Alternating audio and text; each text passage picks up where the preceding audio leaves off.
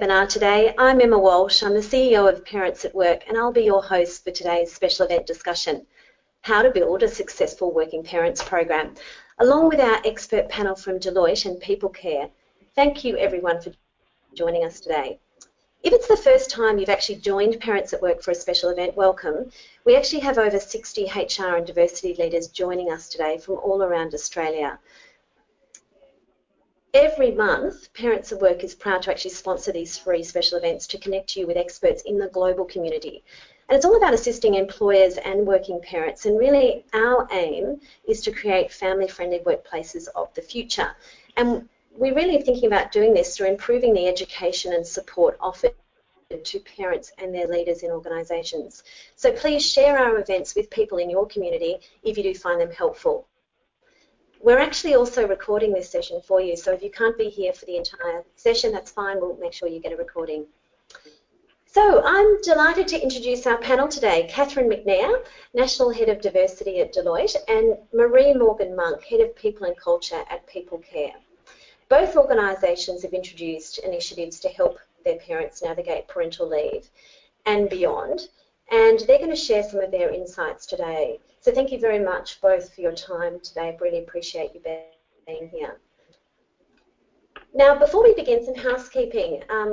We obviously welcome you to join in the discussion. I think it's great if we can make this interactive. So those of you that are familiar with webinars, you'll know that on the right-hand side there's a panel where there's a question box. You can type those questions in anytime you like throughout the session, and we'll do our best to answer them as we go, and if we've got time at the end to answer those questions for you as well. So we really encourage you to get involved in that way. We've got you all on mute for a reason, otherwise if we've got it all off mute it gets loud and staticky, so if you can just use the question panel, we'd appreciate that. Okay, so what are we actually discussing today? So really it's all about working parent programs, and really what are they and how do we in fact build a successful program for our organisation? How might they be beneficial? So we will go through talking about what is a parental leave program specifically. I'd like to explore with our panellists around the roles of CEOs and diversity professionals and other people leaders in organisations that generally are responsible for these kind of programs, and obviously that's why we've tailored this for this particular audience. The aim is to help you think about where do you start if you don't have anything in place in your organisation, what steps might you take to create one, what kind of resources and challenges you might expect, and obviously to give you, as we share all of that, working examples from these two organisations. So now to begin the discussion, I thought it would be useful to start with a State of the Nation update on latest statistics and research on just how does Australia support its parents, and how does it stack up against what's happening in the rest of the world, and really what's the impact of this, and then we'll cross to Catherine and Marie on how their organisations have actually responded to it. So some really sobering statistics over the next couple of slides. Australia ranks the second lowest in the world after the US in terms of its paid parental leave. We obviously celebrated enormously when that came in 2010, but when we benchmark it against what's happening in the rest of the world, it's still down at the bottom ranks rather than the top ranks. And this also links with Australia's work-life balance statistic being 29th in the world. We know the gender pay gap in Australia continues to lag the rest of the world as well. And the employment rate of women that you may not have realised, aged between 25 and 55, was the lowest of the OECD countries at 72.5%, and it's out of the recent OECD report on this. And also interesting statistics around Australia's employment rate of single mothers was actually again amongst the lowest in the developed world. Now, what does this mean for employers? Well, the latest Virginia statistics have us at 54.9% of reporting organisations do provide paid parental leave to their employees, and obviously on top of the statutory. There is 11 weeks on average paid employer contribution, and an average 8 days employer paid secondary carers leave. Now, what about the dads? What's happening there? Now, 38.1% of organisations provide a paid parental, a paid paternity leave, and an average of 1.6 weeks. But actually only 1 in 50 Australian men take parental leave according to the OECD, and I know on organisations we're talking to there's a really big effort on to get men more engaged in the parental leave process and how we might do that, so we might explore that discussion as we go. But Australia's results compares with 40% of more men taking parental leave in some of the Nordic countries. Now, I guess this is where we'll begin this discussion. What's wrong with these statistics, and what really is the impact of them? And I'll be very interested to hear, as we go forward, Catherine and Marie's response to some of these. But certainly in the work that we're doing with organisations, some of the shout-outs that we're getting is really that we've got increased stress, that we know that the work-life balance squeeze that's happening in organisations, there's more conversation going on about it. It's certainly recognised that year on year that's a challenge that organisations are being forced to meet and confront and do things about. And obviously the recent change in the last 5 years in particular around creating more flexible workplaces has been a result of a lot of that. There's an obvious challenge, as we said, to support women progress their career after kids. We do know that if we want more women moving through to leadership positions, it's likely that they'll have a family, and how we're going to help them do that. We know the cost to our economy and community is billions. In fact, there was a recent survey done last year that suggested it's up to $24 billion a year the economy loses by not having more women participating in the workplace, but also, in fact, the work-life balance stress that's caused. So I think that's really interesting statistics. So we'll focus on a little bit more around, as we go, calling out these statistics and what this might mean. So let's now hear from some of our panellists as we move forward, and I'll start with some of the first question, which really gets to the heart of it. What actually are you doing in your organisation to support working parents? Because I think if we can begin with what you're doing, we can then go back to, well, how did you come to that conclusion and what steps did you take? So I'll start with you, Catherine. If you could explain to us, what does Deloitte do? What are the parental leave support or working program support initiatives that your organisation has introduced? Sure. Thank you, Emma, and hi to everyone on the webinar today. So at Deloitte we have a range of initiatives available to all working parents at Deloitte. So when we refer to working parents, we're talking about men and women. So our policy provides 16 weeks paid parental leave for all employees and an additional 4 weeks for all managers. There's also the ability to be able to take that leave flexibly. So what we're seeing, particularly with men wanting to access that policy, is that they may only want to take paid parental leave 2 days a week. So that's proving something that is not only being sought and has been something that we've actually modified the policy in response to that request, but it is actually encouraging more men to access the policy, which is a real positive. We also provide what we call reconnect coaching, which is basically external coaching provided by Parents at Work. That has been highly successful. We've had that in place following a pilot in 2013. And what we have found is not only having that external contact to discuss all sorts of issues around preparing for the return. It has provided that framework for people to have the confidence to return, not to feel they have to sneak in and, try and muddy their way through, but to actually have a solid framework and that support behind them as they consider returning. Work agility, so flexible working is something that is very much leader-led in the organisation, and a slight shift for us in more recent times is, we often hear that a lot of organisations have flexible policies in place, but people don't access it or feel they don't see the role models, so they don't access it. What we've done is switch that around to make sure that it is a leader-led conversation, so that we are actually asking people, what is the flexibility you need, and how can we support you with that? A big focus on wellness, so all of these initiatives really tie into each other, but our CEO, Cindy Hook, has a strong focus on wellness being cut into 4 quadrants, spiritual, emotional, physical and mental.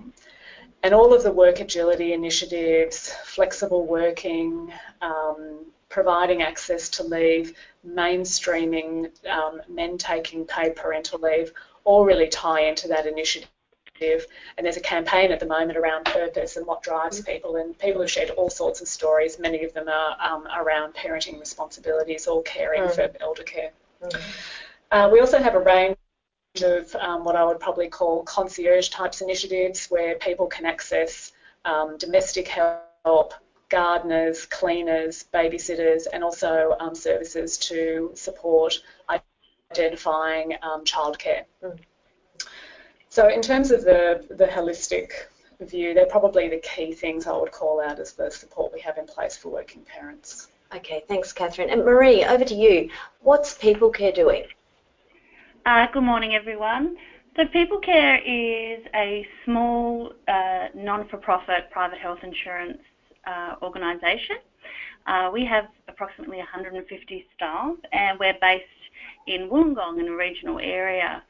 I always say that our organisation is a very fertile organisation, and it's very common that we have 10 to 15% of our workforce either on parental leave or preparing for parental leave.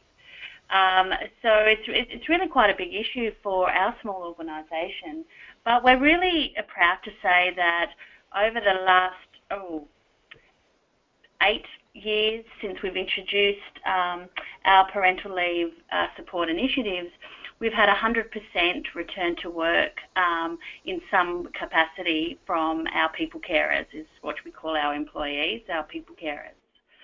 So we're not in a situation where we are able to provide paid parental leave. So our employees that do go on parental leave have to access the government initiative scheme. But what we do provide is a return to work incentive. So when somebody is returning to work from a parental leave, they receive a 6-week or 8-week, depending on their length of service, incentive, financial incentive of full-time work from whatever capacity they return in. And we think that's, quite a beneficial incentive, particularly when they start to access things like childcare and to, the reality of the costs of childcare kick in, that this is something that perhaps helps them with that process. We also offer a number of flexible work arrangements and initiatives that enables them to return to work in a capacity that suits their childcare requirements and their desire to be, a primary carer or a big part of the childcare arrangements, and also be able to work. And then we also provide all throughout their period of parental leave that constant contact of what's happening in the workplace. We keep them updated with newsletters that we send out to them through their personal emails about what's happening and who's come and who's gone. We have staff information sessions 3 times a year, and if they're on parental leave, of course, they're welcome to come in, and we provide a babysitting or a care service in the room adjacent. So if they don't have care and can want to bring their children in, they can come in for our staff information sessions, and they've got somebody there to care for their child. So, we don't have an overarching or budget, or we don't have the capacity to do a whole range of things, but I think some of the everyday philosophy that our board and our CEO have for our working parents is really what's driving the 100% return to work base that we've received over the last 8 years. That's fantastic, and there's obviously a question on the screen, and I'm interested because I know you'll each have your reasons for doing what you're doing in your organisation, and thank you for sharing, Marie, in particular, the constraints, I guess, that your organisation perhaps has, and it's had to get creative and inventive around what it does. But what has really prompted you to act as an organisation? Why has this become something important that you invest in? Marie, why don't you go first? Okay. For us, we see it as part of our life cycle. You know, we have quite a low staff turnover rate, and we're quite a family-oriented organisation. So many of our people carers have been with us for 5, 10, 15. We've just had someone that celebrated their 35th year with us. So it's really a life cycle that people go through. There are going to be times within their working life that they're able to work full-time and they're able to, you know, take on extra responsibilities because their life enables them to do that. But that there's other times in their life where they're perhaps not able to do that because they're caring for young children. But then these young children grow and, you know, like in my particular case, I work part-time even as part of the executive team. I have 3 teenage sons, but, you know, 5 years ago they weren't teenage sons. They were in primary school. They needed a lot more involvement from me. So I was able to provide that. Now that they're a bit older, they're teenagers and really don't want to have anything to do with mum. They don't need me as much. So for us, what prompts us to act is to understanding that if you're going to want to retain your workforce for a period of time, as they grow and experience things within their life cycle, we support that. And by them doing that, there are going to be times where they can be there more, and there's going to be times that they're going to, you know, need to be there less, but their contribution is still highly valued, and the cost that's associated of bringing new people into organisations, which we all know, recruitment costs, productivity costs, costs, if we're able to retain that and support the life cycle that our people carers go through, then that's totally a bonus, and it's a real no-brainer for us. Okay, great. And Catherine, for you, what was, I know Cindy has a vision around this being really important, but this was also in before Cindy was even in the CEO role. Right. So what really prompted Deloitte to act and take a leadership role in this space? Yeah, thanks, Emma. So Cindy has been the CEO of Deloitte Australia since 2015, and prior to that, Gaines-Swegers.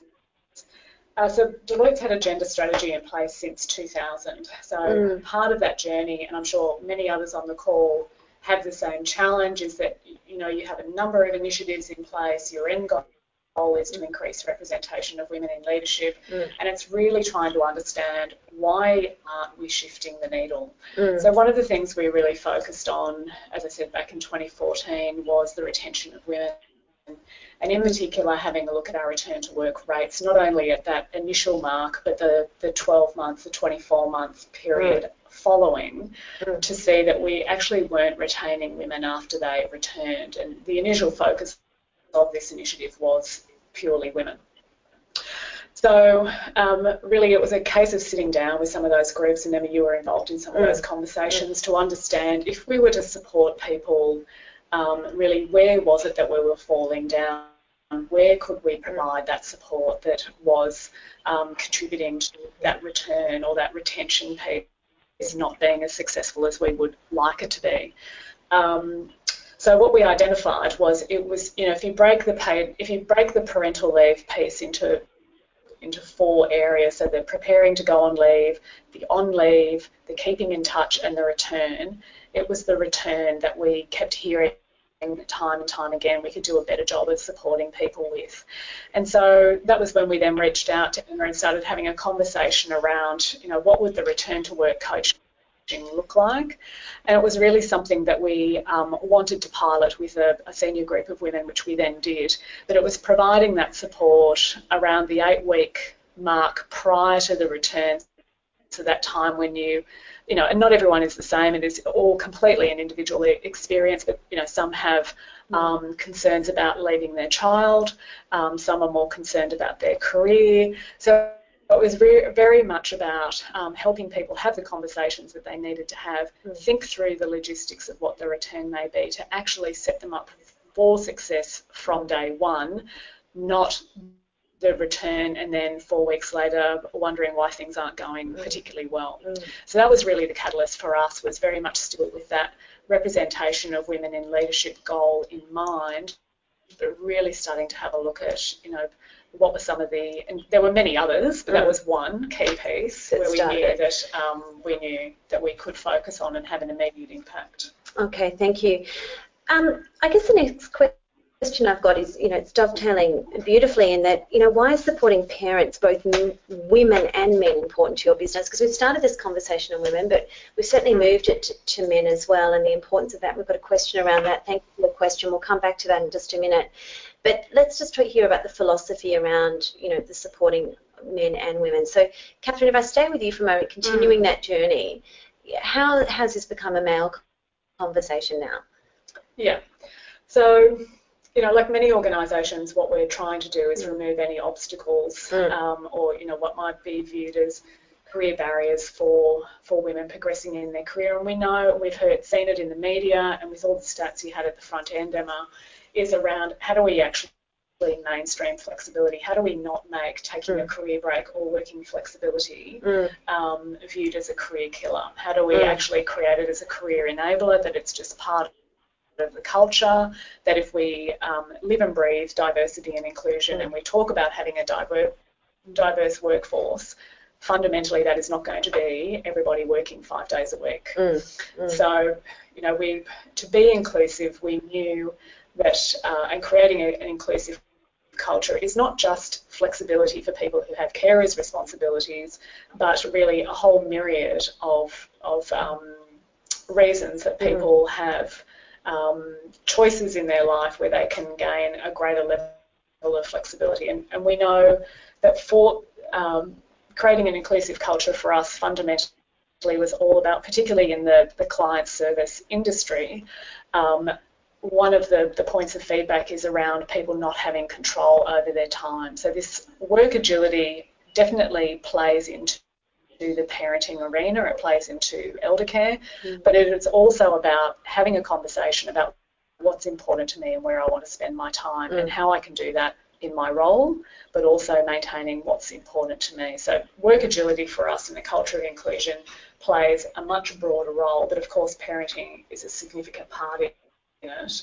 The fact of the matter is, if we want people to see that work agility is something that you can access and can have a successful career here, we need both genders doing it. We need to see both men and women accessing career breaks, and we need to see both men and women at all levels across the organisation accessing work agility for a range of reasons, not just for parenting, because then again we're still playing to the stereotype that you can only take a career break or work flexibly if you have a reason, and we don't want that to be the case. The other thing is also around attracting top talent. We want to attract the best people to the organisation, and if that is the case, people come with, you know, all of their life experiences. There are going to be bumps in the road. There are going to be times when people want to dial it up. There are going to be other times when people want to access the flexibility they need for whatever reason that may be, and that's a really important part in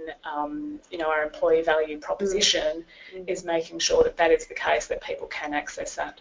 But fundamentally, you know, men and women being able to access the same policies, the same work practices, and show that then enables everyone to have equal access to career progression within the firm. Okay, that's great.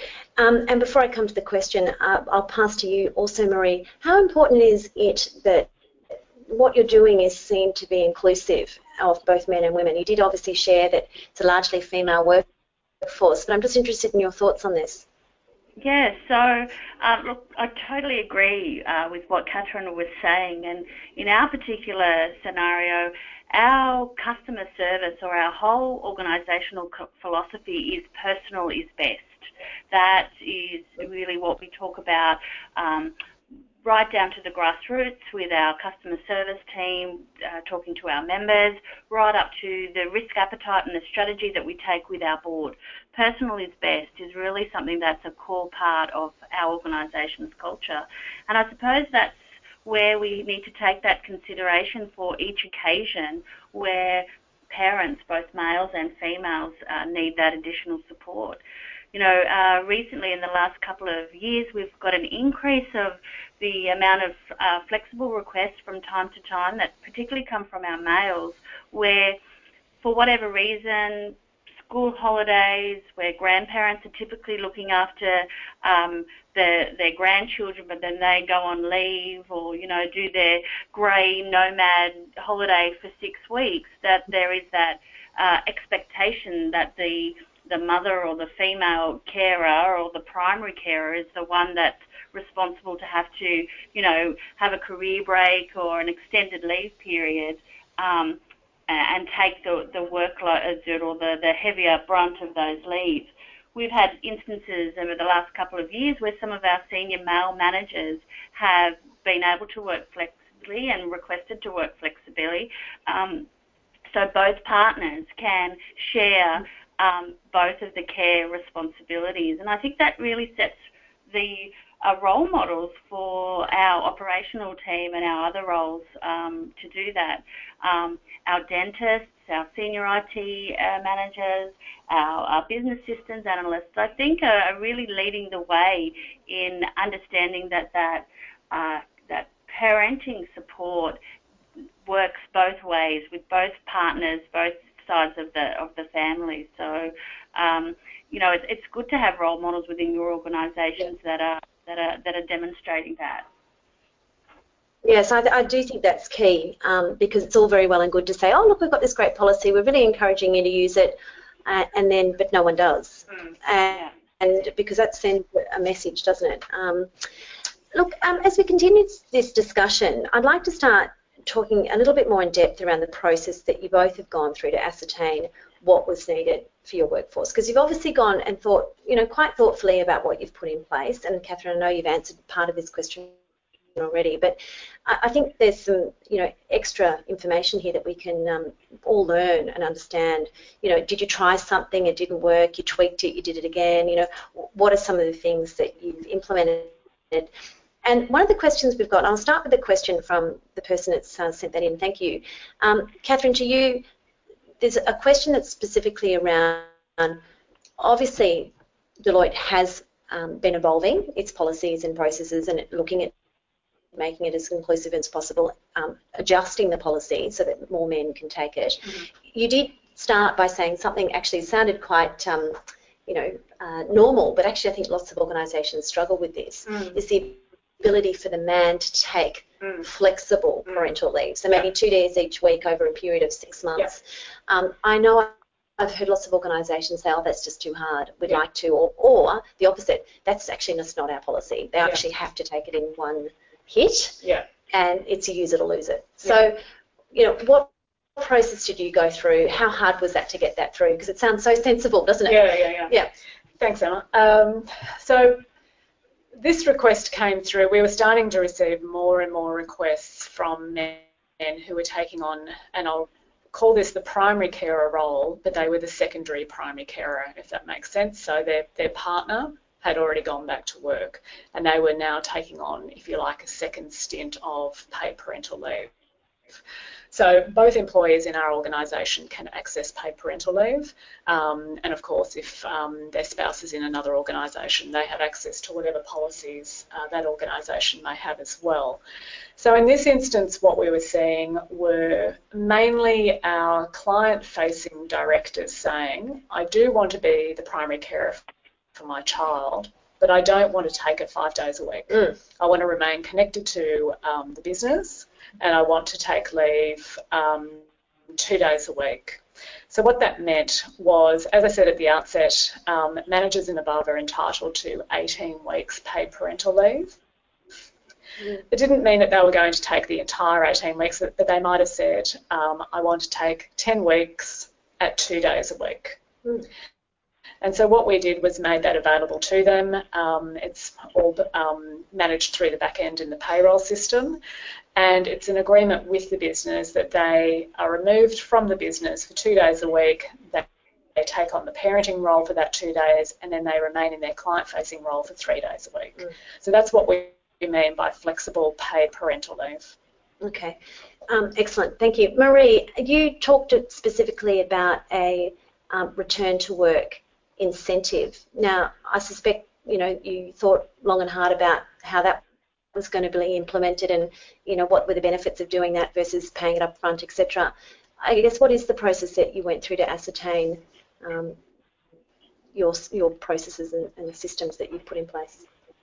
Look, it really wasn't all that difficult, and I think that by having our board and our CEO with that return of investment mindset, you know, it was as simple as by providing this return to work incentive, the costs that would be if someone was to leave us, and the costs of recruiting that person, the costs to have to them train to get them to that level of productivity prior to their leave, is of that same value of the 6 weeks or the 8 weeks. So so it really wasn't a difficult sell, so to speak. But then in terms of some of our other areas of flexibility and the different things that we provide that is not cost-focused, we actually put together a flexible work committee, which was representatives from within the organisation to kind of talk about opportunities and options where we can provide a different range of flexible options that for a smaller organisation isn't going to have a significant impact, and talking about different ways in which, you know, from a team perspective, when there's somebody not there or we've got a reduced level of resource, how can we still deliver what we promised to deliver to our members, and how can we still work towards the strategy that we're planning for the next 3 to 5 years, where our resourcing levels might vary than what we've planned. And for an organisation that is, you know, small of 150 people, those, you know, impacts could be quite significant. So as a committee, we talked about how do we communicate better with each other if we're working reduced hours or, you know, from time to time taking flexible arrangements. How can we upskill and train and provide secondments to other people within the business that can cover those gaps? So, you know, there was kind of a twofold to the process that we have. There was that financial element, which was really wasn't the difficult part of, you know, implementing a return to work program. It was really talking about how we get appropriate coverage and resourcing and communication when people are working more flexibly.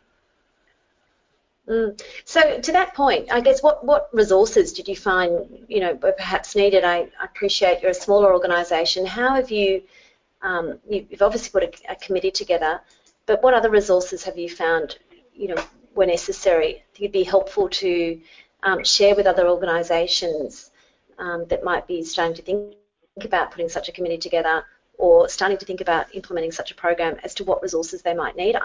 It's obviously been easier than perhaps many people might think for you, so that's great. Yeah, I mean, I suppose the two key resources is one, the intellectual or the knowledge base, so where people are on leave or those type of things, what are we doing to retain that knowledge? So, you know, yes. Is it through you know, our knowledge content management system? Is our intranet? Is it about the way that we document and explain and communicate what's happening in the organisation? So we can provide coverage and there isn't that disruption to our business when there's various levels of flexibility. And I think the investment that we put in the learning and development of all of our people carers. So people are cross-skilled, are multi-skilled, are able to, you know, work in areas that they perhaps not typically work in, but, you know, in a smaller organisation where we're able to flex across different teams, that we've got that ability to have those coverage. So, yeah, definitely our advantage would be in our IT and infrastructure setup, where we're able to retain that knowledge and communication level. We've got more opportunities for people to work remotely from home, to communicate from home, those type of things, and then also our learning and development. Okay, no, that's great. So just a technical question for you, Catherine, that we've had another question. Is there a minimum waiting period between children for subsequent paid parental leave in your organisation? That's a kind of technical question. Yeah, so it is. It's 12 months, but if a person didn't meet that qualification, then they would receive a pro rata amount. Okay, all right. Thank you. So as we move on in the conversation, I'd like to start to have this at the more executive level, because how important has it been to have CEOs down support for these initiatives, and what's the role of the people leaders. Now, I hear that this, obviously, Marie, you are sharing that there is full accountability and responsibility from your people carers, which I love that term, by the way. It's wonderful. It's obviously a core part of their role to actually genuinely care for their people, and acknowledging that there are different stages of their lives that these people managers are going to need to help care for them through that period. And that's obviously a view shared by your executive and board, and that's been something that's intrinsic in your values. Is that correct and brand? Yes, absolutely. So our CEO has been our CEO for 35 years. So wow. Fundamentally, the culture and the leadership that he has established, even though, you know, we've had three chairmen and a changeover in boards on, you know, a regular basis, fundamentally, to have that support, to have that insight that he has of the value of retaining our people carers all through their lifestyle and life changes is significant. And for him to even, you know, when he recruited myself, you know, the recruitment was out there looking for a head of people and culture, and I did not apply in a full-time capacity because I wasn't in a situation where I could work full-time. But for him to take an executive on board really, I think, sent a message along the lines of that it's very possible, and that he's so supportive all throughout levels of the organisation to support a focus on the parents at work, and how that it can fit in with both the responsibilities that they have with work and the responsibilities that they have with their families. Okay, and for you, Catherine, you know, how important is it to Cindy in that, what are the expectations she has of people leaders around this topic? Mm. Yeah, because I know Guillaume had some views, but yeah. You know, what are Cindy's thoughts? So I think there's two parts to the answer. I mean, there's certainly what is Cindy's view, but I think the other piece that's really critical is sustained commitment, because these things can be sometimes driven by what the external drivers are, so the organisation responds to it. But I think with the journey Deloitte has been on, Guillaume was very much at the forefront back in 2000 where he arrived in Australia with our now national D&I leader, Margaret Dreyer, and he was based in Brisbane, she was based in Adelaide, and they both got on the phone to each other and said, where are the women? You know, so it was very much, you know, he was really driving it from that very, very early days. He was shoulder tapped by Elizabeth Brondery to be part of the founding group of the Champions of Change, and he's very much set that legacy in the firm that gender advancement is absolutely key. I mean, there was even a point at one stage where I suggested to him that perhaps we didn't need a program solely focused on female talent anymore, and his response to me was, let's not have that conversation again, Catherine. So, you know, very much gender advancement has been very much front and centre on the CEO agenda for many, many years at Deloitte. With Cindy, we saw last week when we held our kickoff for our 2017 Aspiring Women program, which is our flagship female talent development program for 100 women. Cindy gave a very animated keynote around her views on gender equality, and a very key part of it, and I, you know, I wish you could see what she was like, but there are arms going, and, you know, she's very animated on this topic, that, you know, fundamentally she wants to see more men taking parental leave. Yes. She wants to see this mainstreamed. She doesn't want this to be a female issue. You know, she basically said to that group of women who range in ages, you know, the key thing you need to be concerned about is find the right spouse. So, you know, whether that's male, whether that's female, whatever it is for you, make sure you find the right spouse. You know, parenting is a co-joined mission, if you like. Yeah. You know, this isn't about one person driving the ship. There are two people, generally speaking, and I know I'm generalising, in the equation, and that doesn't mean that one person has to have their career on hold as a result, yes, or impacted. So for us, this is very much front and centre on the CEO agenda. She's personally shoulder-tapping male partners who she knows have recently had families, to encourage them to take an active role and to take paid parental leave. She wants to see it from the top. Mm-hmm. So we've certainly seen an increase now that we've got the flexible paid parental leave policy at other levels in the firm, but you know, as I'm sure with other organisations, those leadership roles and getting access to paid parental leave or encouraging people to take leave at those levels remains a challenge. So for us, certainly, we've got that CEO support. We've been very fortunate to have it for a long time. Mm.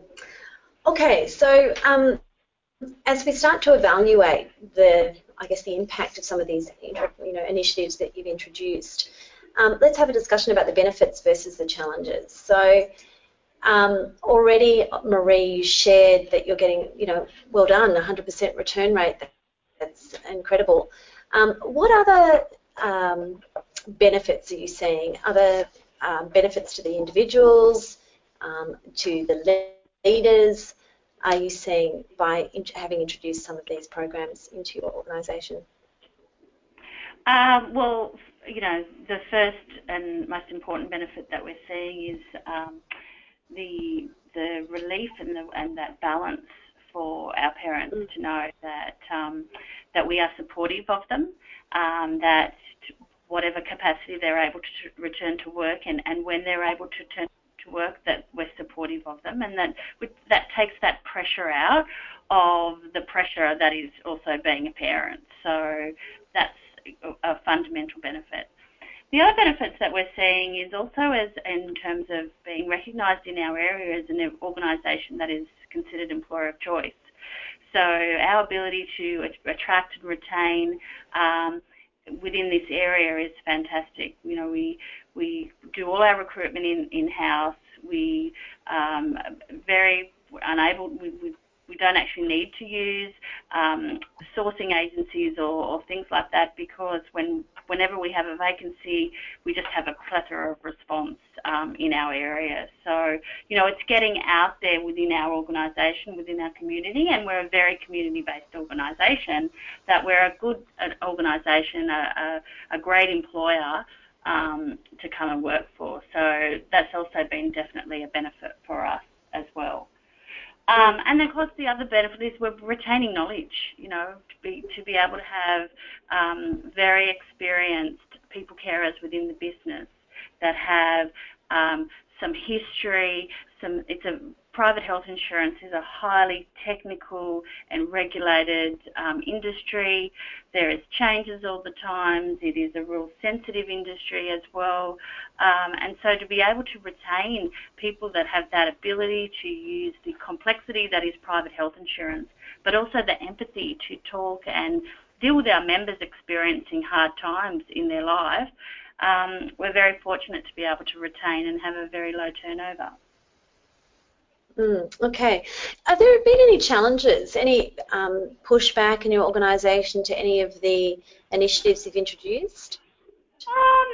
Look, there's challenges that are attached with being a smaller organisation, and as I said, having 10, you know, at times we've had 10 to 15% of our workforce either preparing to go on parental leave or on parental leave. So, you know, for a small organisation, that's quite significant. So, you know, where there is focus and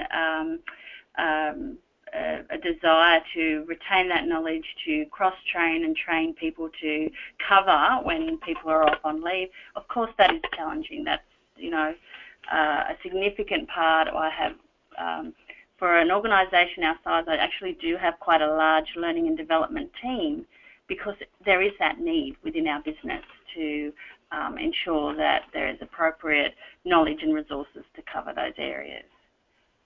Okay, so that's good. Catherine, for you, what have been obviously some of the, perhaps more the obvious benefits we know about, but has there been any sort of unintended consequences, any other pieces of benefits that have come through that you were really pleasantly surprised to find and versus the challenges. What challenges did you have? Yeah. So this piece is probably still really a legacy from Guillaume, and that there has really been a strong focus on the fact that someone's either on parental leave or possibly pregnant, being a career barrier to their career progression. So there's been a strong focus on promoting women who are on parental leave, or during a pregnancy, particularly to the partner level. So we've been doing that for a number of years, and with a very strong message that this is this is not even taken into account. You are a talented individual. We want you to progress into the firm. So I think that is a fantastic message and something that has been led from the top with very senior women. So great role models moving forward.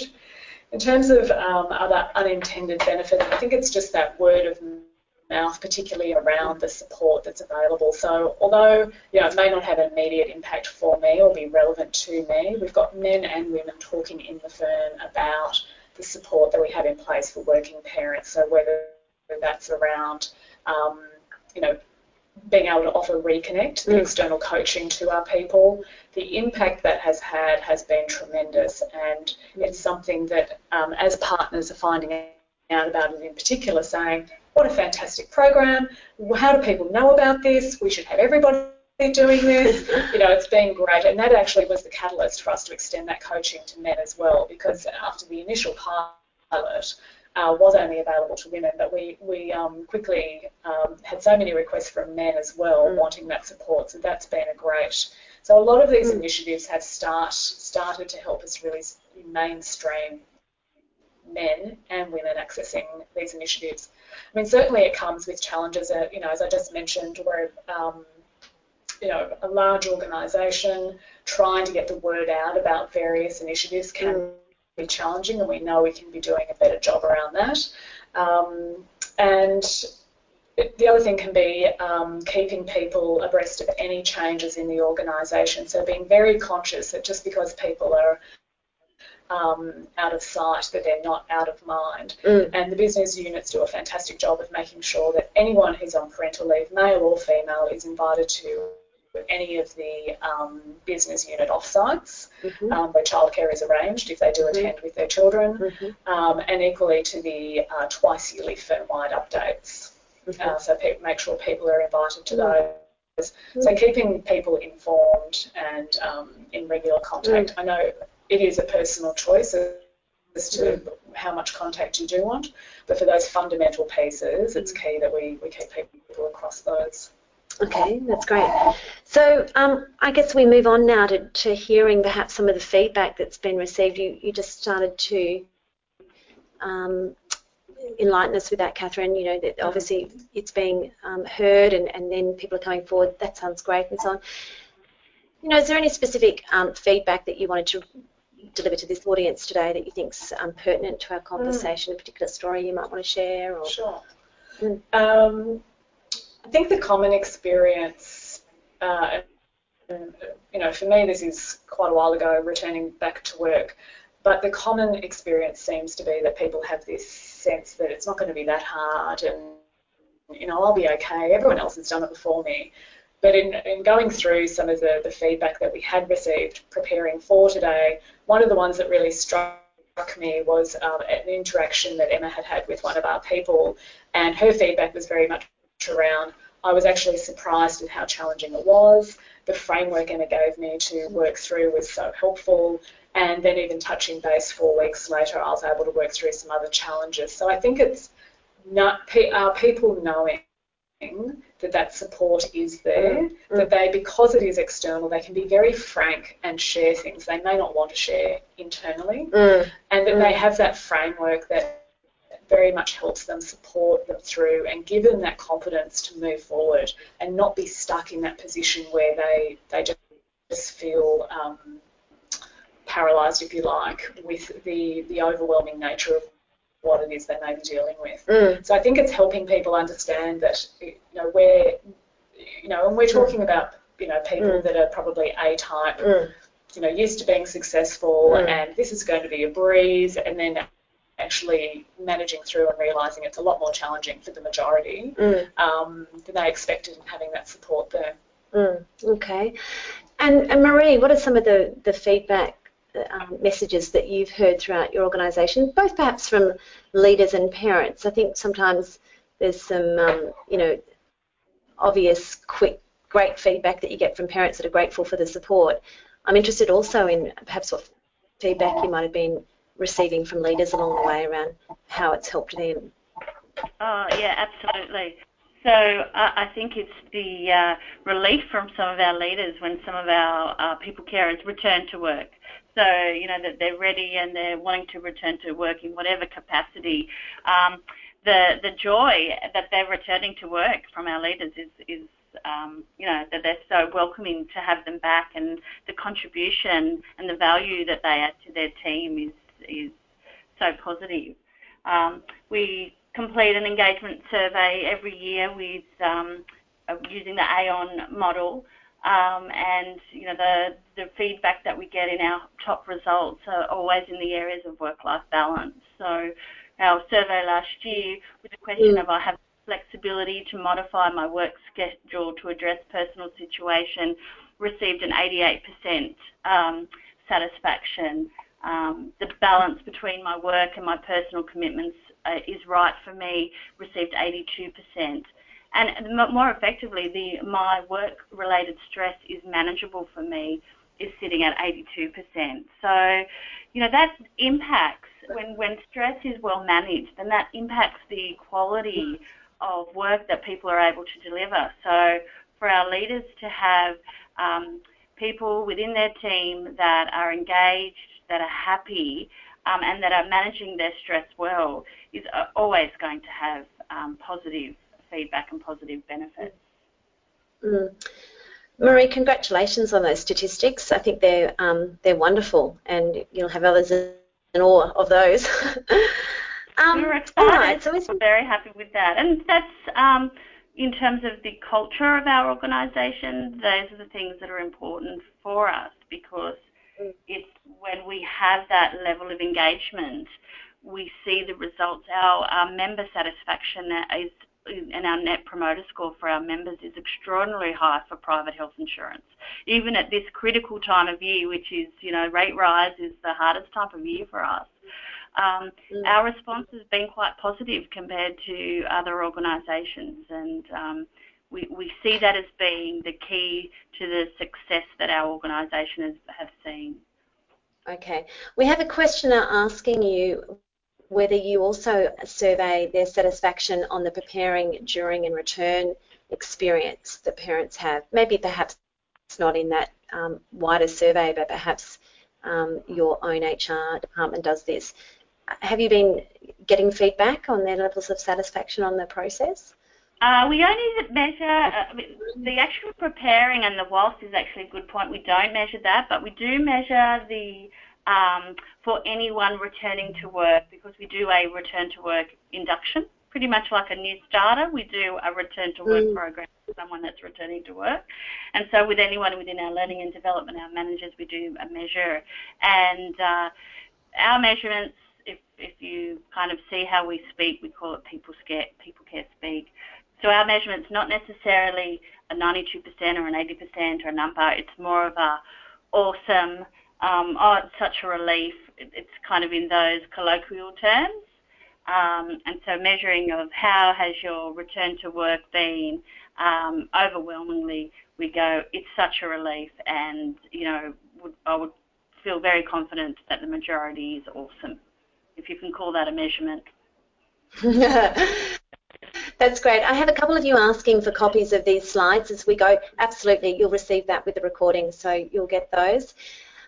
There's also another question here for you, Catherine, around...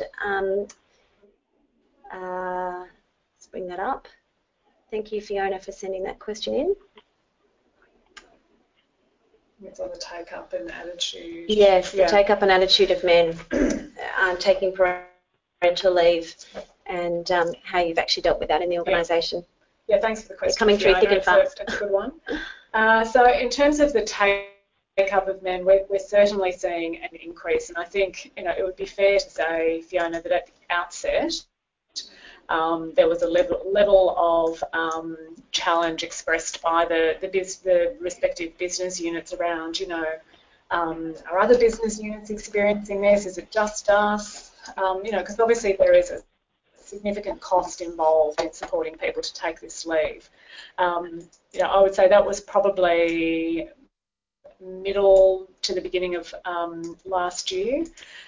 Now I feel that we seem to have turned a corner. People feel a lot more comfortable with it. The challenge is actually getting men to take parental leave at the partner level, and that's really Cindy's mission.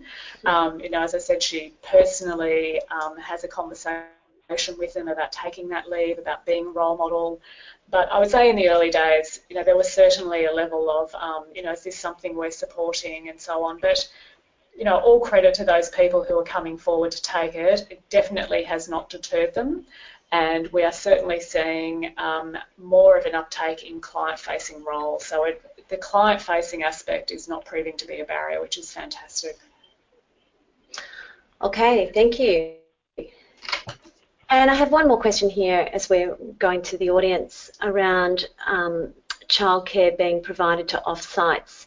A particular question on how you've, I guess, mainstreamed and organised that. Yeah, thanks. Great question. So the childcare requirements or the need where people might attend an off-site is very much tailored to that individual. We want that person to be comfortable, so we certainly don't come in with a view about what they can and can't access. For most people, they generally take a family member with them, so probably a grandparent has been the most common scenario, but we have also paid for paid care if that's what they need. So generally speaking, because we're in this instance you're more than likely talking about a baby, it's either a family member known to the family or a nanny that's already known to the family. So we often aren't involved in organising care, but we can, and we have done that in the past. So it's very much up to the individual to tell us what it is they need. Okay, thank you. And as we head into our last question and we sum up this conversation, we have actually already answered some of this, because I know, Catherine, you've linked it all the way through. But I'm also interested for you, Marie, since you mentioned learning and development so important. How does having a parental leave program support your organisation, Marie, with its women in leadership strategy and goals?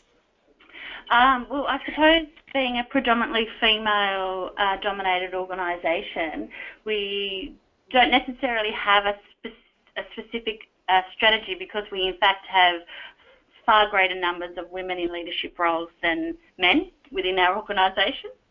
But in terms of with our leadership development, is that we do have a number of programs that occur over the years in developing our leaders, and it's something that you can come out of if you're going on leave and then return to the program when you come back from leave. So that strategy of continuing developing your leadership skills and your opportunity for leadership roles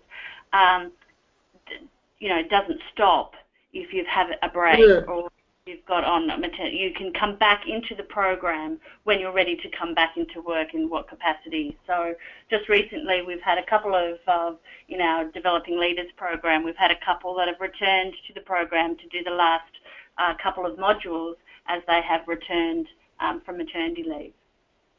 Yeah, that's fantastic.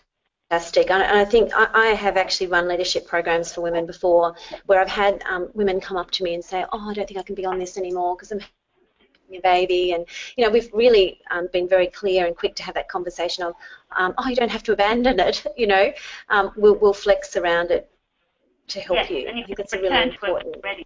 Yeah, absolutely. Any closing comments on this particular question for you, Catherine? I think I've mentioned that you know, really for us in terms of the strategy is absolutely about mainstreaming this for men and women, that this is not seen as something that could potentially be viewed as a barrier for women. It's about retaining and advancing women into senior leadership roles, but it's also about acknowledging that, you know, if we are truly serious about a culture of inclusion, it's about supporting people through various life stages, life needs, and acknowledging that, you know, work goes home, home comes to work, and it's really about managing that fluidity for each individual.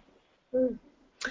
Okay, and I think that's a great note on which to conclude the session today. Thank you so much to you, Catherine and Marie, for your time in organising this, preparing for it, and now obviously being present today. I think it's a really important conversation to have had. As we conclude this, and I'll have this on your slides here, we have got a couple of best practice tips for those of you that were thinking, yep, I need some ideas around what to do, that we have got on the following slides. I won't go through them all now with you, but a reminder of what really the employee benefits are, what the benefits are to the manager and of the organisation, and then some final slides that really pull together some ideas of what you can be doing. I will remind people to clarify the policies and provide opportunities to educate and support your working parents, and to have a focus on sustained work-life balance. So there's lots of tips in there. If you'd like to join us again for upcoming webinars, you can see we have a whole host of them. Get in touch at info@parentsatwork.com.au. Thank you very much for your time today.